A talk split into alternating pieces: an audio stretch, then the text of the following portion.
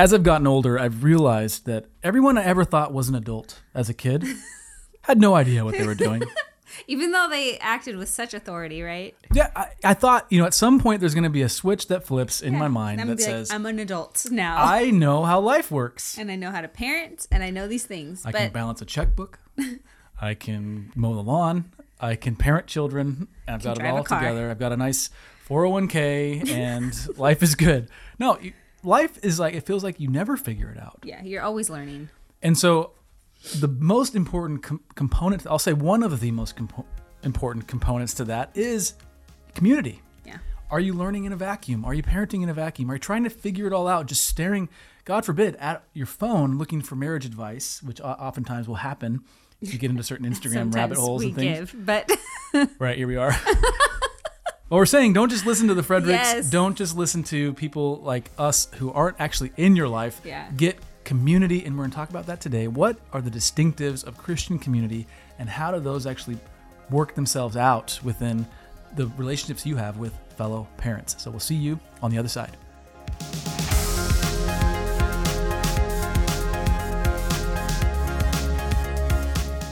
Last week's episode was pretty fun for us to make um, because we were laughing at ourselves and at some friends, maybe. Just kidding. Uh, We had no one in was, mind. No, we didn't. we wrote those it was just really funny because I think Yeah. we've heard and just seen things. It was, uh, what was it? Don't. Oh, the was like- worst It was like ten, or it's like awesomely terrible mar- parenting advice. parenting something. advice. Yeah. it's like the worst parenting advice. Awesomely terriblest parenting something like that. Look yeah. it up on the podcast It or on was YouTube. fun. It was fun to do and kind of, I think, refreshing to just kind of laugh at ourselves a little bit. So, Yeah, whether you watched that episode or not, welcome to this episode. My name is Ryan. This is my lovely wife, Selena. We're the Fredericks. Uh, we like to talk about family. We like to talk about marriage. We like to talk about parenting. We like to talk about how does the scripture bear its weight on us in the best ways, and how can we help couples, families, live in light of all of it. right. We want to be families that are built for the glory of Christ. And so we're here to help you do that. Thank you for giving us your time, your attention. So today, uh, I think will be a rather speedy episode. We always say that, but who knows? I'm going for 22 minutes. He always says that. Yeah, but we like to talk. Once the once the camera's going, it's like I can't get her to Do stop. we? So Christian community. yeah. Let's talk about it. But As a parent, I think sometimes you can feel like uh, offended if people want to tell you how to how to fix your parenting. It obviously depends on how they they approach you. Apparent- it depends on your relationship with them, I think, right? Okay, that too. but we can oftentimes uh, Like think when I tell you how to parent, you never listen. Just kidding. Because say I know better. I'm kidding. I'm kidding. No, so I think what happens in Christian circles, and th- this is what I primarily want to address here, is that we can think that if we are around other Christians, then we have that Christian community box checked in our lives. In other words, we we feel like we're living in Christian community if we just happen to have enough enough a number of Christians in our phone or as friends on Instagram, whatever. Is that the case?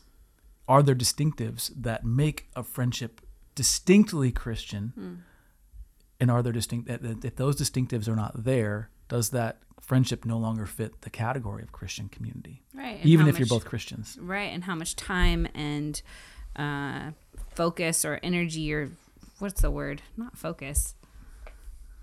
Attention? I don't know. attention. There it is. There it is. uh, how much attention should we be giving that relationship, right? Yeah. As parents seeking out parental, uh, I hate to say advice, but maybe discipleship, right? We want our kids to be around other believers. We want our children uh, to be around people that value the same things that we value Yeah. and that live that out uh, and that are teaching and training their own children and discipling them in ways that we hope to, right? Or that we Yeah. already are, that we're wanting to. Uh, I can't tell you how many times I've gleaned uh, not just parenting hacks, but actual instruction from another mom who is modeling yeah. discipleship with their child in a moment of discipline. I'm always just like, how That's do good. I deal with this? And I watch and I listen and I hear the words coming out of her mouth, and I'm just like, how does she do it? But then you find yourself mimicking or modeling that same Yeah. level of discipleship with your own children because not just because you've been around other people, because we've been in God's word, right? Yeah. Together, but we've also been in deep, rich community. And how do you know it's deep and rich? We'll tell you through some of these distinctives. Actually, I want to do a shout out. This is a for a, a fellow YouTuber, Oh. good good buddy John Lovell. his channel's tiny. I'm trying to help him grow.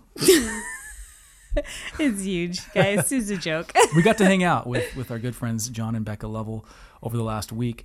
we Uh, knew them before. I've known John for like 20 years. Yeah. Uh, we were. I was in his wedding, uh, their wedding, and anyway, it's just his. Becca happened to be there, but uh, um, but we were hanging out because we had we were in Atlanta for a week. We got to go see them, yeah. and one of the things we got to do was I got to go on a, a horseback ride Mm-hmm. with John and his two boys.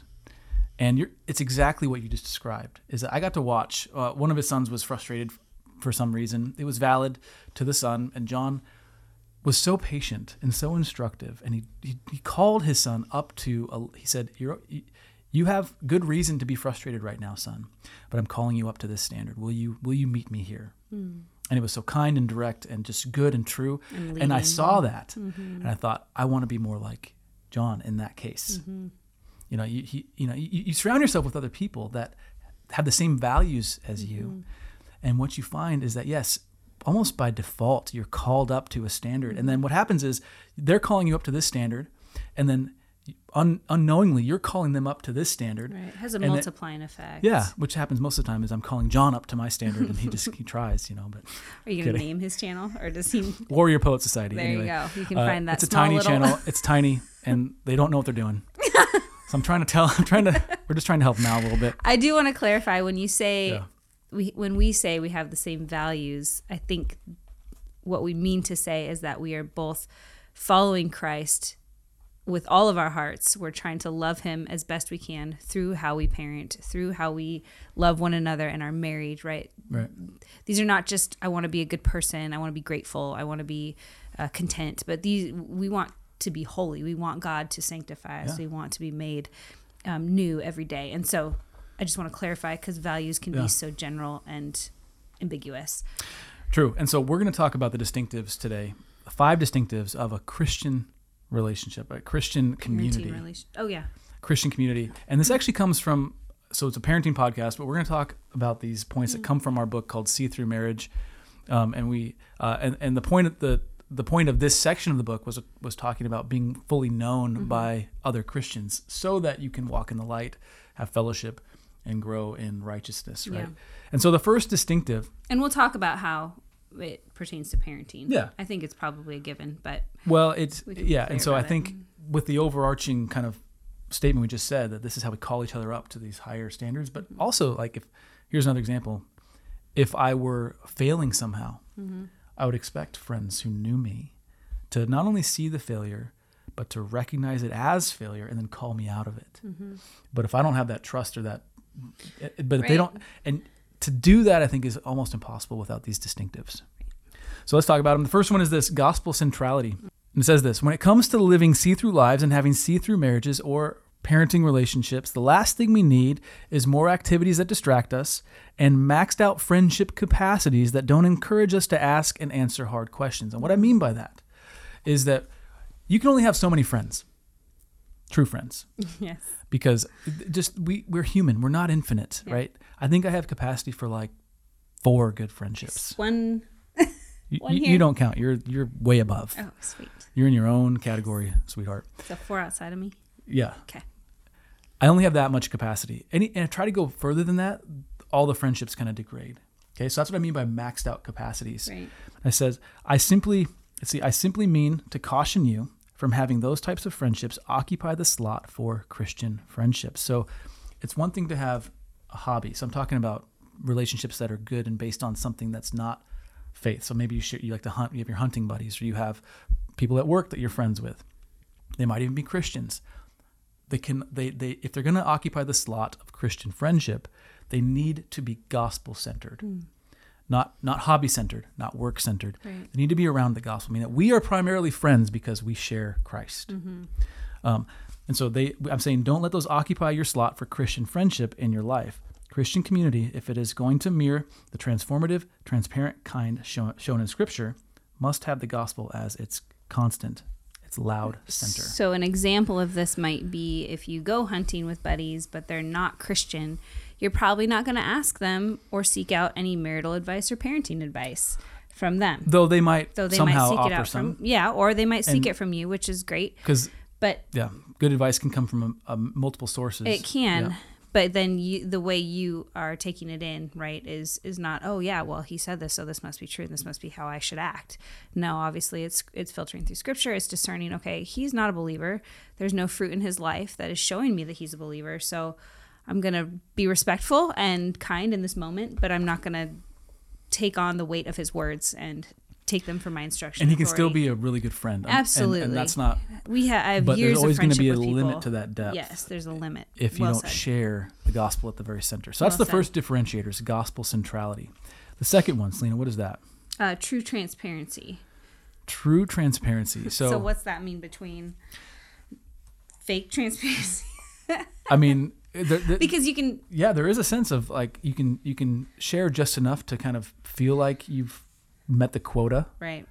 Yeah, you know, I've had a hard time.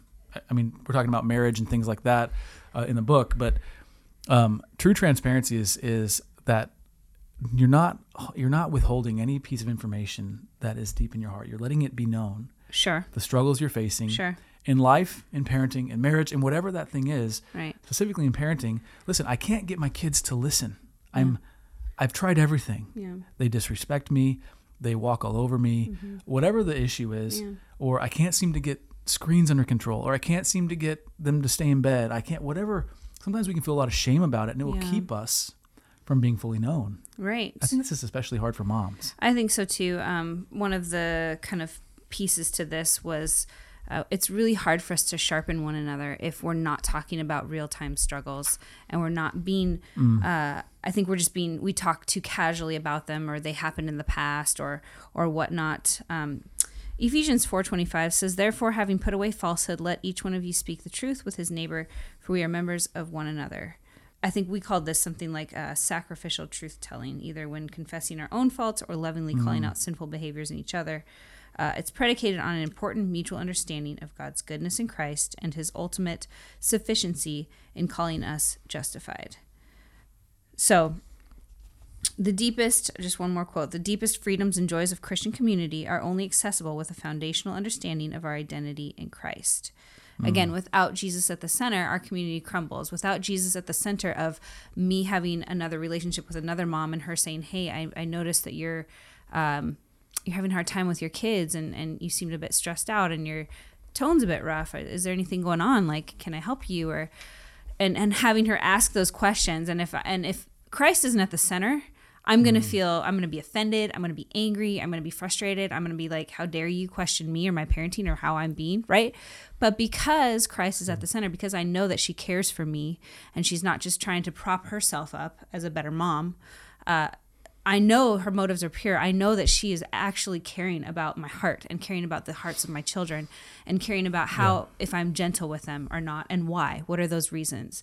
And she can either give me examples or she can say, "Yeah, I'm I'm there too." And it's just really hard right now and I'm not really sure what to do, but I'm praying about it. My husband and I are seeking, you know, wisdom and discernment about it, right? So Christ changes everything, right? Uh I can be truly transparent with her. I don't have my walls will not just go up because she has I know she has an ulterior motive. It'll motive. be a challenge right? at times, but It can be. It's you have a better chance of not being closed off when you both understand that Christ is at the center. Yes, I think it's just yeah. it's more disarming. Again, the relationship Good. is just generally disarming. Number one, gospel centrality. Number two, true transparency. Right. Number three, depth in discipleship. And what I mean by that, and I'll just read another quote from the book, says depth and transparency go hand in hand, but the difference between them is that transparency makes deep relationships possible, while depth only happens when you mindfully pursue it. Hmm. So transparency is always possible if you have the gospel at the center, but depth only happens when you pursue it. And so, what I mean by depth and discipleship is that you have actual Christian community, people that you're being discipled by, and they're discipling you Yeah. and that you know so for for us we have uh once well it used to be once a week. Now it's moved to once a month but men's night ladies night. Going through you know a hard list of things we're talking about. What's god doing in your heart?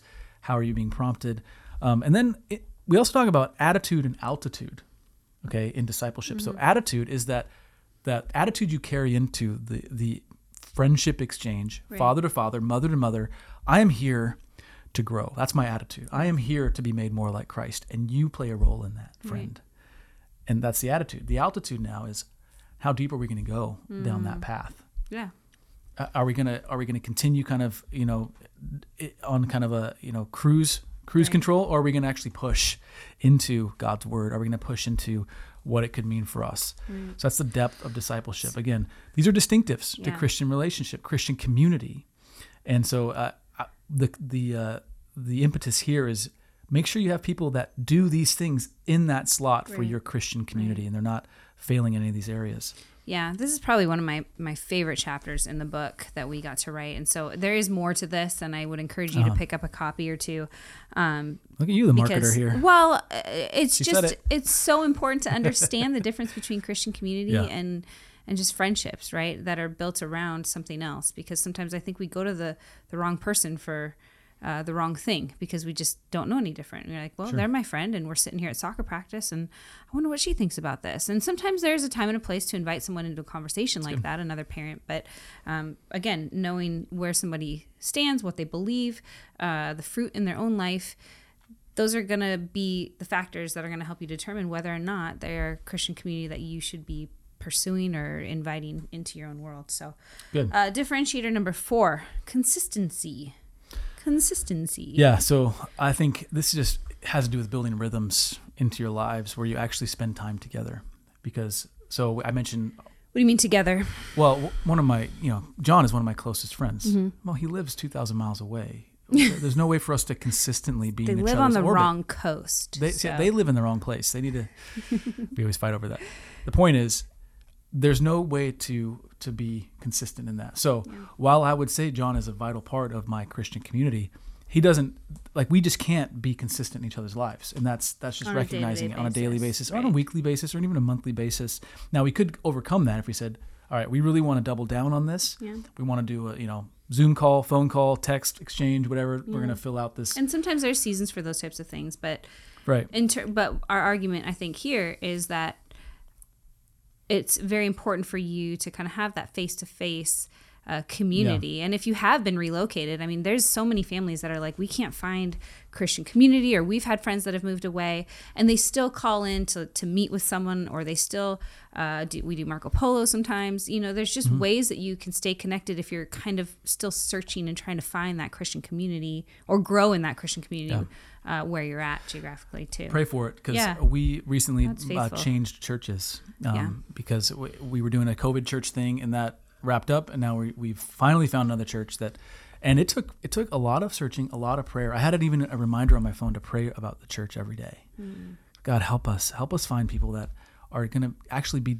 true Christian friends They're on mission and we, yeah on mission all can that serve and and yeah. the Lord provided and it did take some time but um but in that but time we grew. faithful. It was It's true. redeemed. It's nothing was in vain It's true. or lost. All right, the last differentiator is this commitment. Okay, and what I mean by this is that Christian community is different because when even when we hurt each other, even when we offend each other, Yeah. even when the parenting advice falls on deaf ears and I'm really upset because so and so called me out and he had no right to do so, and then I go home and I think about it and actually he did have a right to do so, I I'm- just didn't like it. that I can still be committed to him. I'm not going to turn tail and run. Right. Because if you're surrounded, if your centrality and the reason why you're friends is because of a hobby, well, you can find a thousand other friends somewhere else that do that same hobby, right? Mm-hmm. But when you're talking about parenting, you're talking about someone in your family, especially your kids, even if they are making you crazy some days, you still will defend them with your life and you will say, you will. You will fight anybody else, right? Who says that you're doing something wrong.